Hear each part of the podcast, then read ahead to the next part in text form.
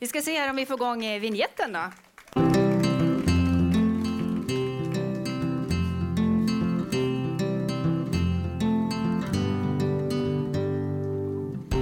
Säsongens första klimatekot och det spelar vi in live härifrån Broparken i Umeå där Umeåkom-festivalen just nu är i full gång. Under dagen har det varit en rad olika framträdanden, alla med temat på hur Umeå ska se ut i framtiden. Och det ska även vi prata om. Umeå har nämligen satt som mål att vara klimatneutralt till 2040 och Umeå tätort ska vara klimatneutralt redan 2030. Om åtta år alltså. Och med mig här på scenen idag har jag tre gäster. Det är Janet Ågren, socialdemokratiskt kommunalråd, Umeå kommun. Det är Johan Jansson, professor i företagsekonomi vid Handelshögskolan och med inriktning hållbarhetsforskning. Och Karl Widenstolpe för Fridays for Future i Umeå. Varmt välkomna till Klimatekot. Jag tänker att eh, Umeå vill gärna vara en progressiv, klimatsmart stad. Man har satt upp eh, klimatmål och vi ska ta avstamp i de här klimatmålen när vi pratar idag, tänker jag. Eh, och ett av dem det är att Umeå tätort ska vara klimatneutralt till 2030. Janet, hur ska vi nå dit? Det ena är att vi måste höja takten utifrån omställningen. Eh, och eh, vi arbetar med att ta fram ett åtgärdsprogram eh, och det måste vi få upp, få upp till beslut. Det har ju dröjt, men det handlar egentligen om att hela tiden se till hur vi bor, hur vi reser, vad vi äter eh, och, och, helheten utifrån samhället. Och utifrån de områdena, det är där vi måste sätta in fler åtgärder. Och framförallt transporter är ju vårt största utmaningsområde som vi har. Men vi har såklart fler, men det är vår största utmaning. Mm. Det är bara två mandatperioder bort, så det är väldigt ont om tid. Är det något som vi kommer att klara, tror du? Vi måste göra det vi kan. Vi måste minska utsläppen, men sen måste vi också jobba med omställning. Det ena är att vi måste fasa ut vissa saker, men vi måste också visa då vad ska vi ersätta det med. Jag tror att vi måste göra det enklare för människor att göra rätt.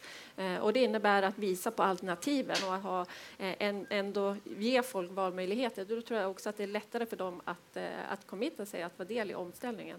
Mm. Vad säger du, Karl? Klimatneutral tätort 2030, kommer det vara möjligt som det ser ut nu, tror du?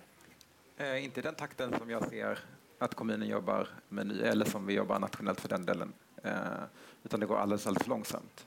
Vi befinner oss i ett klimatnödläge oavsett vad vi, liksom, om vi vill sätta den etiketten eller inte så är det så. Liksom. Och vi kommunicerar inte ens det. Så att förutsättningarna är ganska dåliga att få med sig folk på en omställning. Mm. Johan, vad tror du? Eh, nej, jag håller med att som, som eh, arbetet ser ut nu och som de ambitionerna är så når vi inte eh, klimatmålen varken nationellt eller lokalt. Mm. Vi måste göra mycket mer, mycket fortare. Du var en av medförfattarna till en debattartikel i Aftonbladet som släpptes nu i veckan där alltså nästan 2000 forskare skrev att ni vill att man ska prata mer om klimatet. Kan du bara kort berätta lite grann om eh, den här debattartikeln? Vad är det ni vill? Ja, vi skriver att eh, vi är väldigt besvikna på hela valrörelsen, hur den har varit.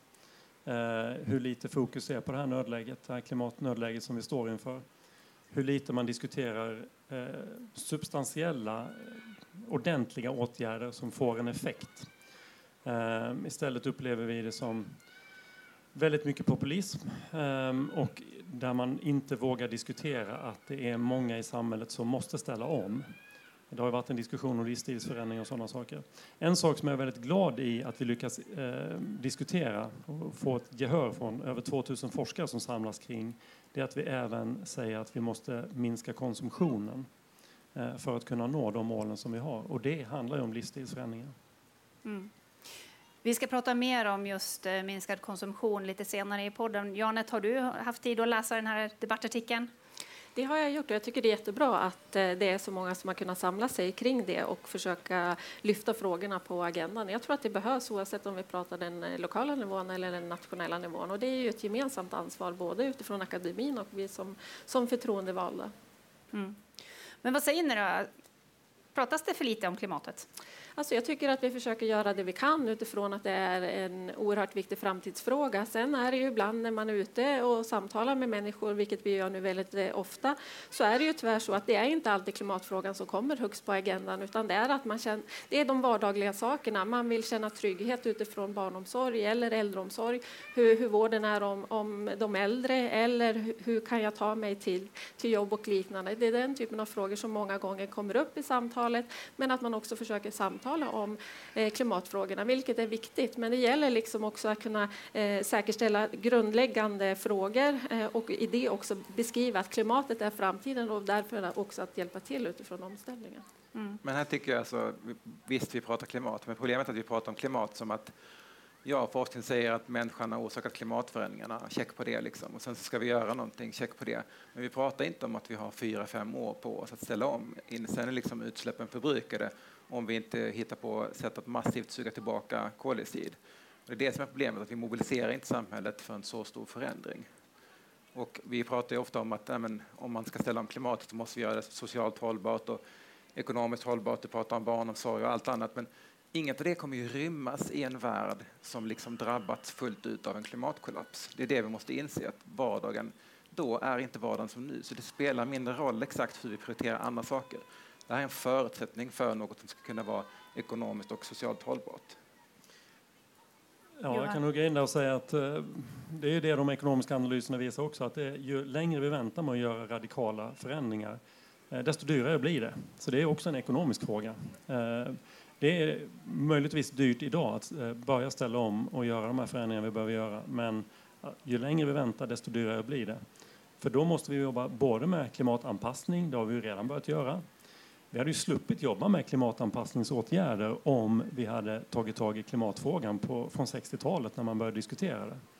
Nu ska vi både jobba med klimatanpassningsåtgärder, om det är skyfall eller eh, stormar eller vad det är för någonting, samtidigt som vi ska ställa om samhället till någonting annat som blir fossilfritt då, eh, eller energisnålare. Mm. Men varför tror du då att den här frågan inte får en större plats i valdebatten?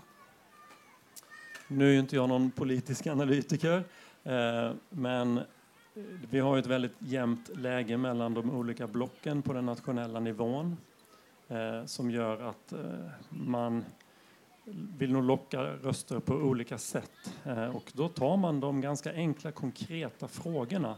Klimatfrågan, miljöfrågan, biologisk mångfald. Det är otroligt komplexa för många, fast det inte ska vara det, men för många är det abstrakta frågor.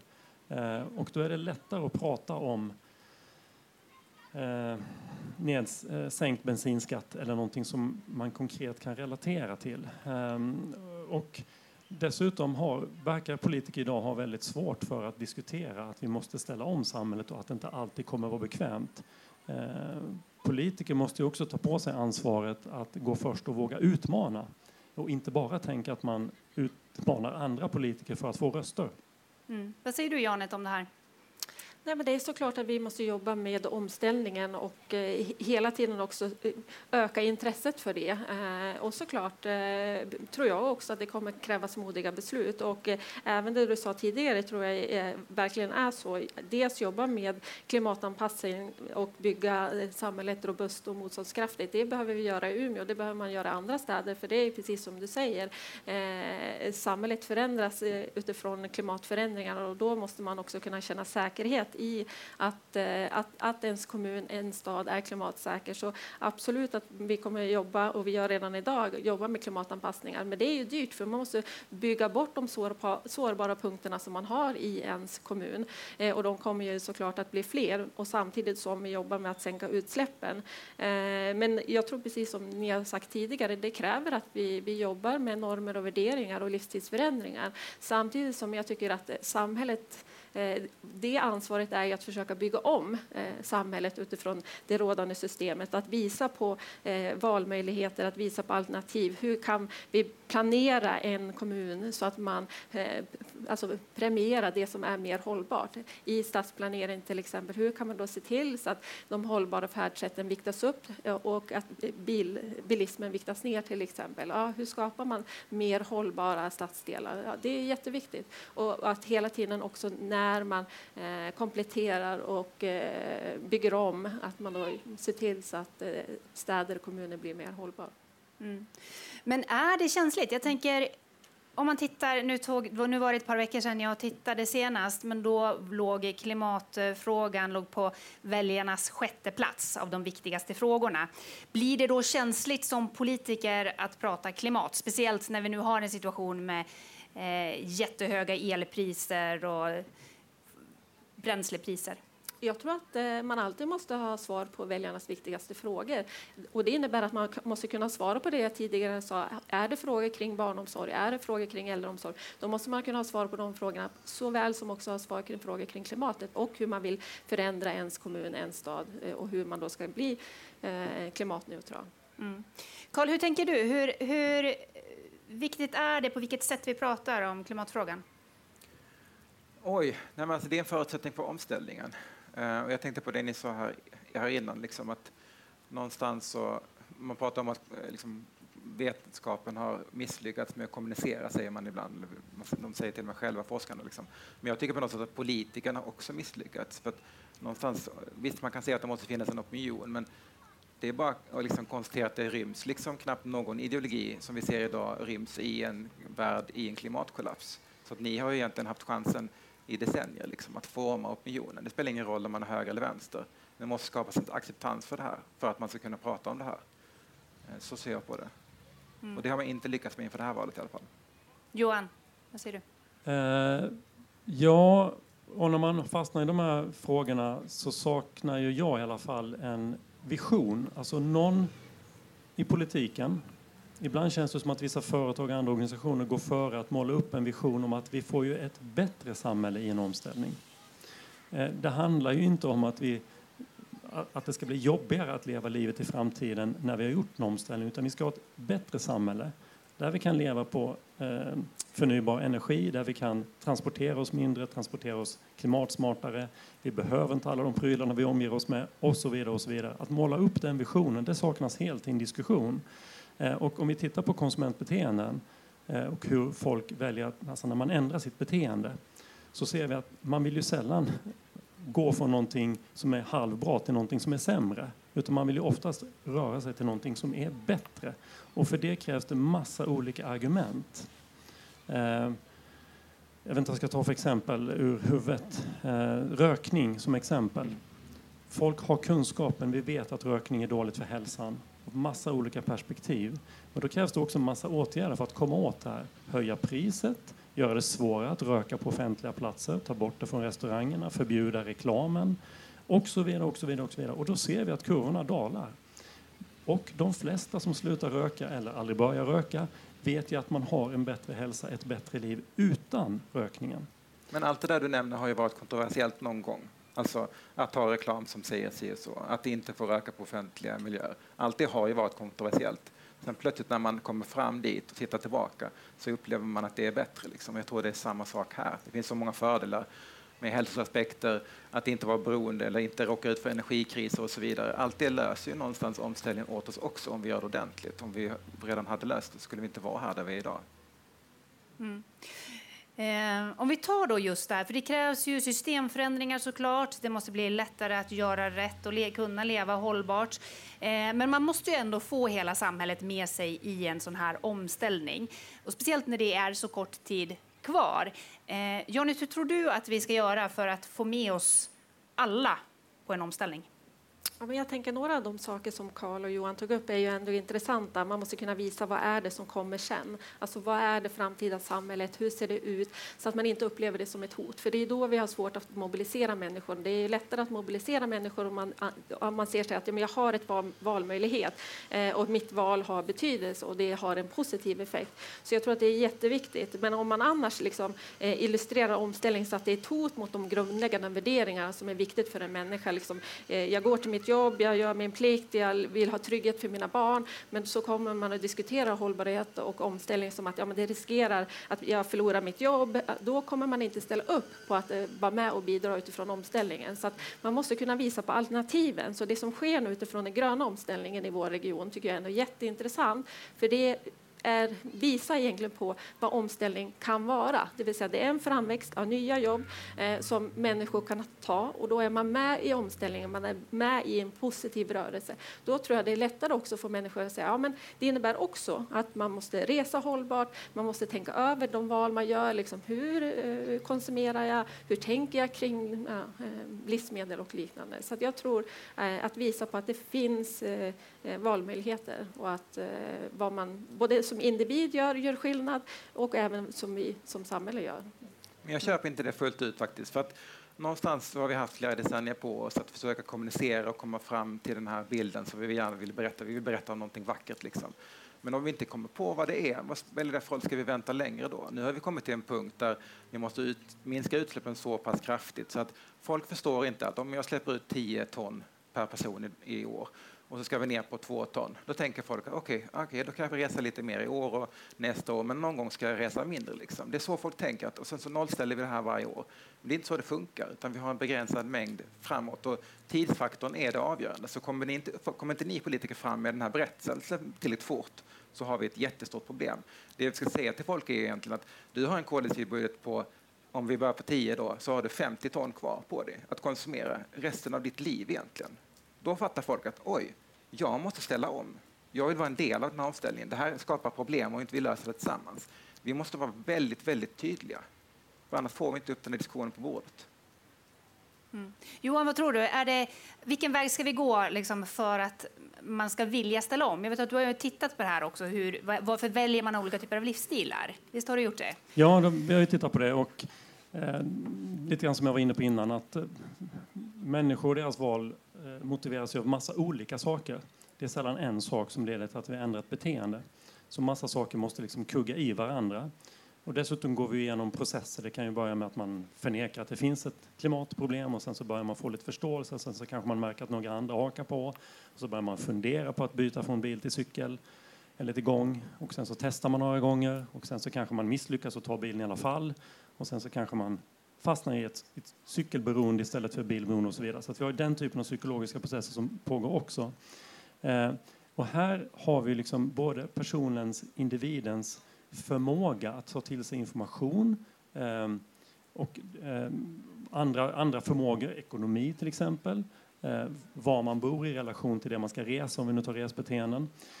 Men där har ju politikerna en extremt stor uppgift lokalt eftersom de har planmonopolet. Så de bestämmer ju hur infrastrukturen ser ut. Och satsar man då på ringleder och bilvägar eh, då uppman, uppmanar man, utan att säga det i ord, men i handling och i infrastrukturen så säger man då att kör bil, det är okej. Okay. Vi bygger fler filer om det blir trångt. Eh, vi kallar det för inducerad trafik, trafikforskare. Att ju mer bilvägar man bygger, desto mer bilar blir det. Det blir inte mindre. Man kan ju vända på det och så kan man säga att ju fler cykelvägar vi bygger, desto mer cykeltrafik blir det. Och det ser vi på några ställen i Umeå. Och nu är de cykelvägarna för smala.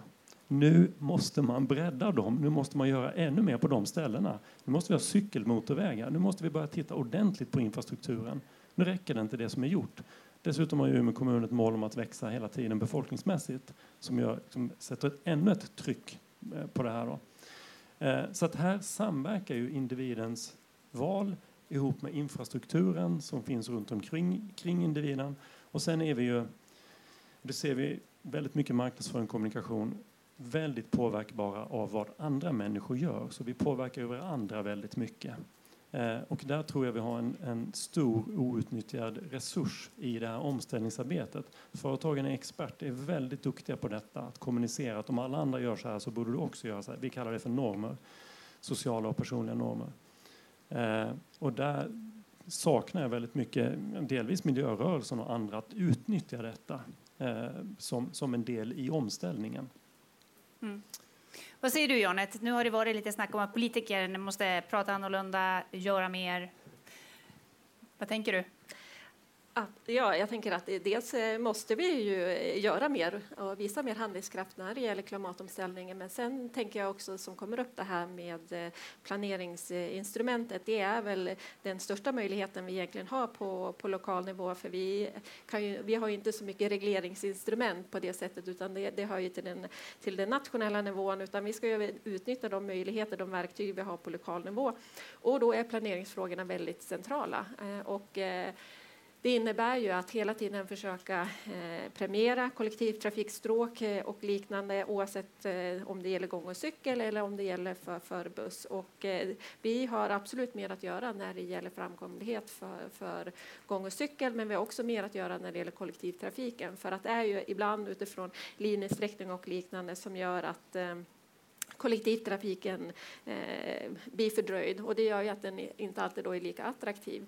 Eh, och för att få fler grupper att resa med kollektivtrafiken så måste vi ju göra den ännu mer attraktiv. Så det, där, det, det jobbar vi med och eh, jag tror rent generellt att det, det, enklaste verktyget vi har utifrån det korta perspektivet det är ju att satsa ännu mer på, på kollektivtrafiken. Men sen har vi några intressanta saker i alla fall här i Umeå. Det är att vi i planeringen prövar att i nya stadsdelar att eh, gång och cykel och kollektivtrafik det är liksom nummer ett och att biltrafiken är nummer nummer två, att man i de stadsdelarna har kollektivtrafikstråk och det är huvudstråken medan bilarna får åka i, i som om, omlopp och inte ha några eh, genomstråk eh, på det sättet i, i de stadsdelarna. Och hur det, eh, det blir ju intressant att se hur det faller ut sen.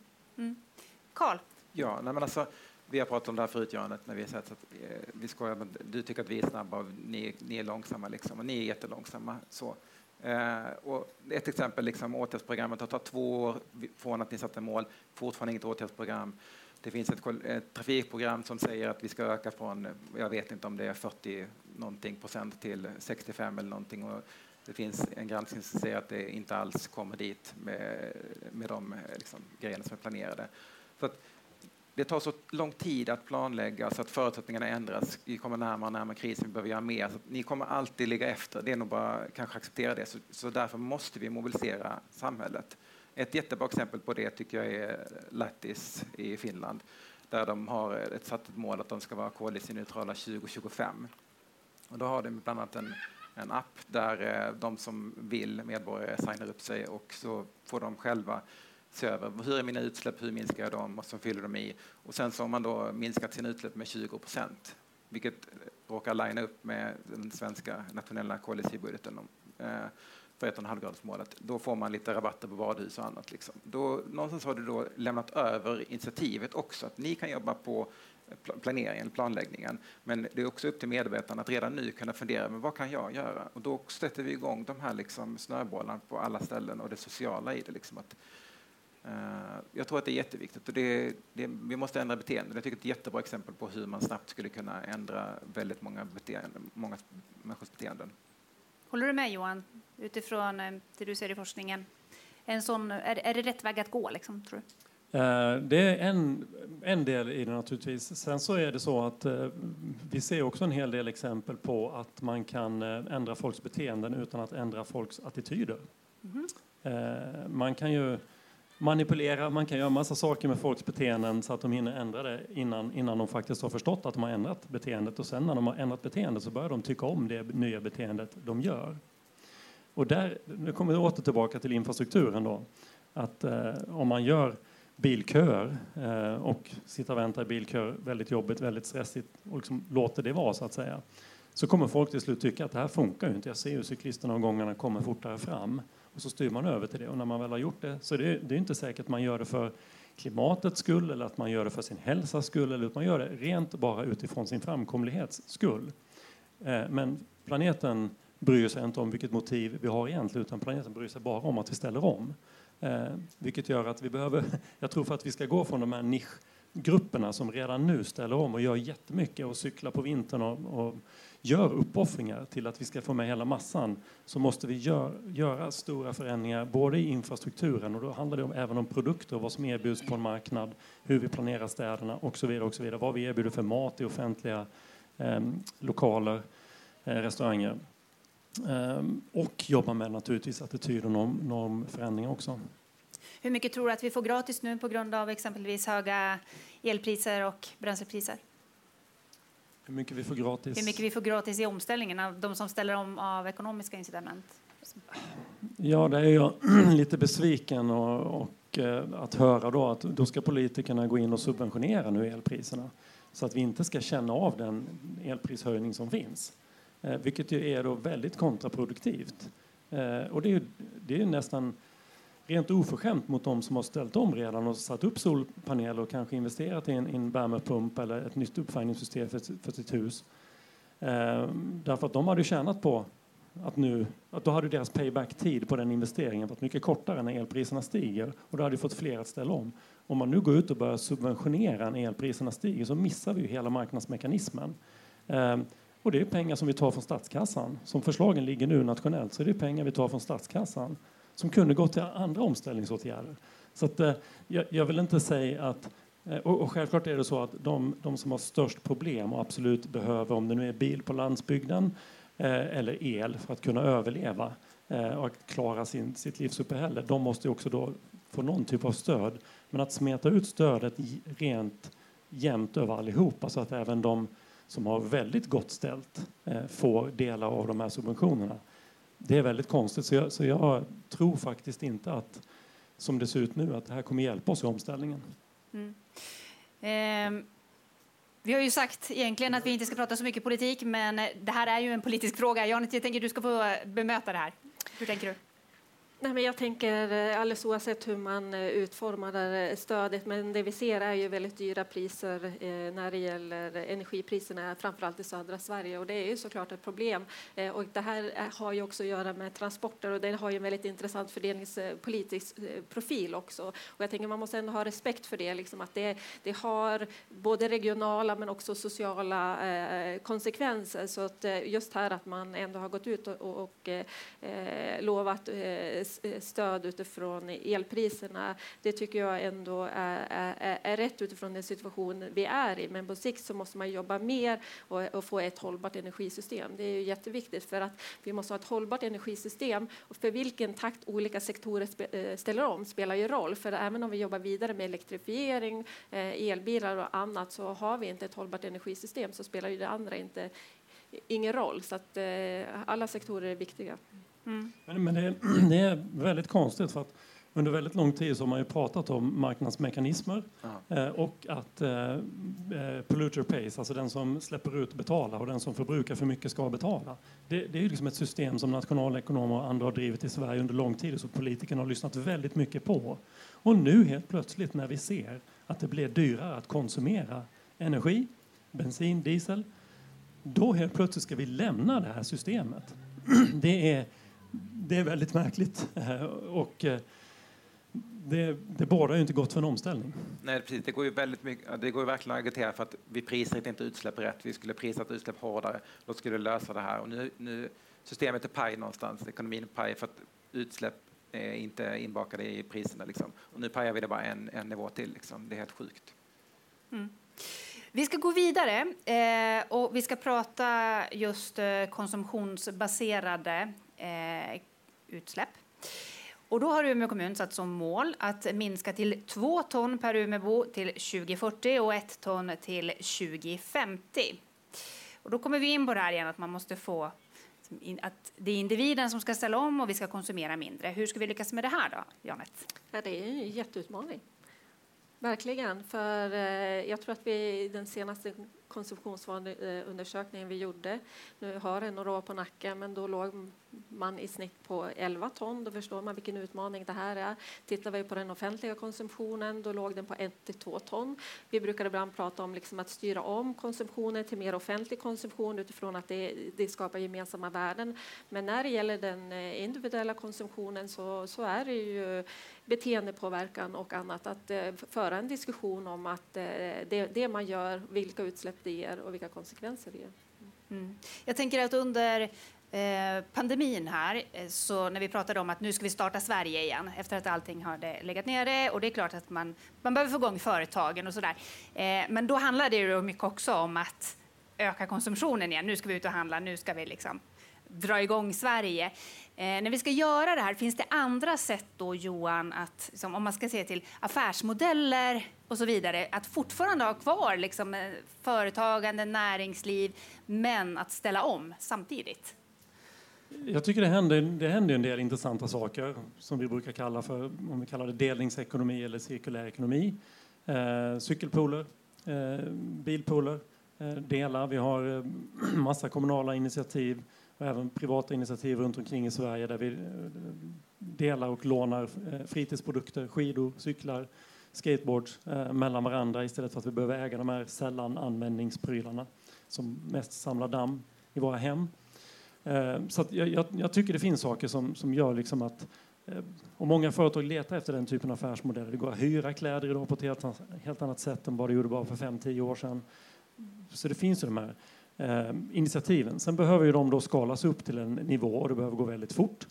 Eh, och dessutom, och, och, för att det ska funka så måste ju fler konsumenter vilja och tycka det här är en bra grej.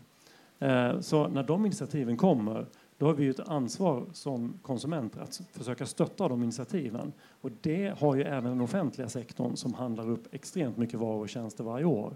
Så där gäller det att kunna gå före också från, från politikens sida, från statliga myndigheters sida när man handlar upp. Att stötta då nya initiativ. Um, så att, visst, det, det, det, finns affärsmöjligheter tror jag. Eh, och sen så tror jag också att det finns väldigt stora effektiviseringspotentialer, både privata företag, statliga och offentliga verksamheter. Det byggs väldigt mycket kontorsytor, eh, till exempel. Hur mycket använder vi de byggnader som byggs i Sverige? Alltså om vi pratar klimatpåverkan så är det bilen, biffen, bostaden, börsen och barnet.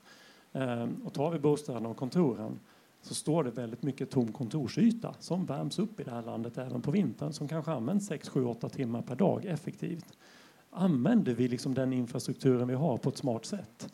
Um, här börjar det komma co-working um, lösningar um, och så smartare sätt att styra byggnader, energieffektivisering och så vidare. Och, så vidare. Mm. Uh, och det öppnar upp affärsmodeller för många företag som är där och kan visa på att man kan sänka påverkan. Mm. Det har ju hänt någonting kan man ju ändå tänka när då så många ekonomer också, företagsekonomer framförallt, eh, uppmanar till att vi ska konsumera mindre. Eller? Ja, jag tror det kommer liksom från en insikt om att utan en planet, utan en biologisk mångfald, utan de ekosystemtjänster som naturen levererar, då har vi ingen ekonomi, vi har inga företag. Alltså, så krasst är det ju. Mm. Eh, om inte om jag säljer produkter som är gjorda av, av ett visst träslag eller någonting och sen så brinner den här skogen ner, ja men då har jag ingen affärsidé längre, då har jag inget företag, då måste jag ju ställa om alltihopa det här. Så att, då måste hela systemet garanteras på något sätt. Så jag tror det är väldigt många företag som letar efter eh, att, att säkra detta inför framtiden. Eh, och det blir väldigt nära många företag när det är störningar i distributionskedjor, eh, när man har svårt att få energi för, för produktion och så vidare. Och så vidare. Så det kanske är därför. Mm. Mm. Ja, Anette, jag tänker just upphandlingar. Mm. Hur, hur tänker ni på Umeå kommun kring det och eh, liksom, hållbarhet och ställa eh, krav? Nej, men det är en jätteviktig möjlighet som vi ändå har eh, och det håller jag med om. Eh, och där ska vi ju nyttja den eh, möjligheten vi ändå har. Att vara en upphandlare, att ställa sociala och miljömässiga krav i, i, den, må, i den mån det går och utifrån lagstiftning och liknande. Och ibland när man kan kombinera de två är ju det är ju jättebra, till exempel det här med delningstjänster. Eh, eller det, vi har ju ett exempel i, i Umeå, det finns i andra kommuner också som jag tycker är, är jättebra. Och det handlar om fritidsbanken och det är, är, viktigt både utifrån ett socialt perspektiv men också utifrån ett klimatmässigt perspektiv. Och jag tycker att det till exempel att man ska dela på fritidsutrustning, det ska vara lika naturligt, lika eh, acceptabelt, eller liksom normen att göra det ska vara lika naturligt som att du går på biblioteket och lånar böcker saker. Och, och den, den typen av instanser behöver vi fler. Men sen annars rent allmänt när det gäller upphandling så, så kan vi göra mer. Och vi har i vår kommun då valt att tillföra resurser till Upphandlingsmyndigheten, fyra nya resurser, eh, varav två ska jobba specifikt med hållbarhet. Men det är ju för att vi ska dels bli bättre på att ställa krav men framförallt också följa upp de krav vi ställer. Och där kanske vi inte har gjort allt vad vi kan om vi tittar historiskt. Så att, eh, det är bättre att ställa krav och följa upp. Mm. Jag tänker, Karl, mm. eh, ni vill gärna se koldioxidbudgetar. Berätta. Ja. ja men alltså precis, koldioxidbudgetar, det är ju, alltså principen är ju jätteenkel egentligen. Det vi släpper ut i atmosfären nollställs inte varje nyårsafton utan det ackumuleras i atmosfären. Vi skjuter ut mer koldioxid än vi som sugs in liksom, av träd och annat. Um, så det finns en, en begränsad mängd koldioxid som vi har att, att utnyttja, liksom, att spela på. Och sen kan man ju tänka sig att, det, att man kan eh, överskrida den budgeten hur mycket som helst, bara vi sedan kan suga tillbaka. Men det finns ju ingen som har sagt vem som ska betala för det och hur mycket det går och när det skulle vara möjligt och så vidare. Så det är ju extremt stor risk. Liksom. Eh, och jag känner att alltså, kollektivbudget som koncept används ju liksom av IPCC och det är vedertaget. Liksom. Men det är inte tydligt hur man kommunicerar eh, liksom, vad, vilken koldioxidbudget är det som vi avser att följa. Och det finns ju ett forskarteam som bland annat jobbar i Uppsala som har tagit fram en som eh, respekterar Parisavtalets rättvisaspekt och eh, som inte förlitar sig då på negativa utsläpp mer än vad som är realistiskt. Och den säger då att för eh, ett, en och halv gradersmålet så ska vi minska Sveriges utsläpp med 21 procent per år. Och det är 2022, den kom i år. Om vi då misslyckas med att minska med eh, rejält i år, då ökar det här för då måste vi nästa år minska med 38 procent, vilket forskarna själva påpekar är liksom eh, orealistiskt egentligen. Så vi har så sjukt lite tid att spela på här och det är det jag upplever inte kommer fram i de samtal som man för idag om, om klimat. Mm. Johan och Janet, hur tänker ni kring just koldioxidbudgetar? Har ni några idéer? Några synpunkter? Hur har Umeå kommun tänkt? Nej, men vi har ju fått en koldioxidbudget från eh, Fridays for Future som eh, var en del av eh, den här remissen som har varit kring åtgärdsprogrammet och som man har lämnat in till kommunen. Får jag bara påpeka att det var inte vår kollektivbudget utan det var alltså forskarteamets kollektivbudget. Vi finansierade den. Absolut, men det var ändå ni som tillhandahöll den och ja. gav den till kommunen som ändå var ett inspel i processen kring, kring den färdplan, det åtgärdsprogram som, som kommunen nu håller på att arbeta fram hur vi ska nå de mål vi har satt i fullmäktige fullmäktige. Och det är det som har tagit tid eh, och det är det också som är det svåra utifrån det är ju ett, att vi diskuterade och satte målen. Nu är det det komplexa utifrån att hitta de åtgärder som behövs för att vi ska nå målen. Och ett inspel som vi då fick var ju från Fridays for Future och den här koldioxidbudgeten och att vi ska använda det i det arbetet. Eh, och det vi nu väntar på är ju att vi ska få tillbaka det här materialet från, från tjänstepersonerna och förvaltningen och att vi sen ska få upp det nu under hösten och, och ta beslut när det gäller åtgärdsprogrammet. Men alltså utan att vara för Umeå-specifik, så jag tror att det här är ett generellt problem, så är det ändå så att man duckar ju hela tiden. För ni är fortfarande inte efter tre år antagit den kollektivbudgeten formellt. Eh, utan eh, i någon tidningsartikel så sa ni att nej, men vi, ska, vi vi har en koldioxidbudget som vi har fått, men eh, vi tänkte satsa på en och en halv gradersmålet istället för tvågradersmålet, så därför behöver vi en ny koldioxidbudget. Och då fattar vem som helst att koldioxidbudget för en och en halv gradersmålet är skarpare än den för tvågradersmålet. Men alltså, ni fastnar hela tiden. Ni måste liksom sätta ner foten, att det är det här vi ska gå på. Det är bråttom. Förlåt. Eh, nej, eh, intressant diskussion. Eh, och, och, det är ett jätteviktigt begrepp eh, utifrån vissa perspektiv. Och samtidigt som jag skulle vända och ta liksom ett medborgarperspektiv, ett konsumentperspektiv på koldioxidbudget. Jag tror det är få begrepp som folk eh, tycker mindre om än ordet budget. Eh, och sen är koldioxid också väldigt abstrakt för folk. Så att ska man jobba med det här så måste man också jobba med kommunikationen runt detta. Och bryta ner det och göra det väldigt konkret. Om du äter hamburgare varje dag i veckan idag, eh, sju dagar i veckan, så måste du i framtiden äta en halv hamburgare per vecka. Alltså det är den konkreta effekten av den koldioxidbudgeten vi sätter. Det blir mer kommunicerbart. Om du kör bil idag, varje dag, så kan du inte göra det i framtiden. Då måste du över till elbil eller cykel eller gång. Eh, och så här många gånger. Så att vi gör det här konkret på ett sätt som man, som man förstår det. Annars är det väldigt svårt att skapa ett engagemang eh, för gemene man att gå ut och demonstrera för koldioxidbudget. Så att säga. Och sen som ett politiskt verktyg, och absolut eh, är det jätteviktigt att ha koll på de här totala siffrorna, att bryta ner dem på individnivå. Men det är också en sak här som vi inte diskuterar och det är befolkningsfrågan. Att så länge hela tiden befolkningen växer så minskar ju också utrymmet för varje person. Det finns inte på kartan i väldigt lite i forskarvärlden och väldigt lite i den politiska debatten och i samhället generellt. Mm. Ehm, du har ju varit inne på det här att man ska göra det lättare och mer förståeligt varför man ska ta ett hållbart alternativ framför ett icke hållbart. Men vad har visat sig vara mest effektivt? Är det pisk eller morot? Det beror på. beror på Svarar vi alltid som forskare. eh, nej, men, eh, det, det beror på helt vilket, vilket beteende, vilken, vilken, produkt, vilken kategori är det vi, är det, är det vi tittar på naturligtvis. Eh, och vad menar man med morot och vad menar man med piska? Eh, vissa tror ju att ekonomiska incitament, det eh, finns mycket forskning åt olika håll när det gäller ekonomiska incitament, om vi ska betala folk för att ställa om till exempel. Eh, miljöbilspremie, eh, supermiljöbilspremie eller vad det nu kallas, Ehm, kan få folk att köpa elbil kanske, eh, och så vidare. Och så vidare.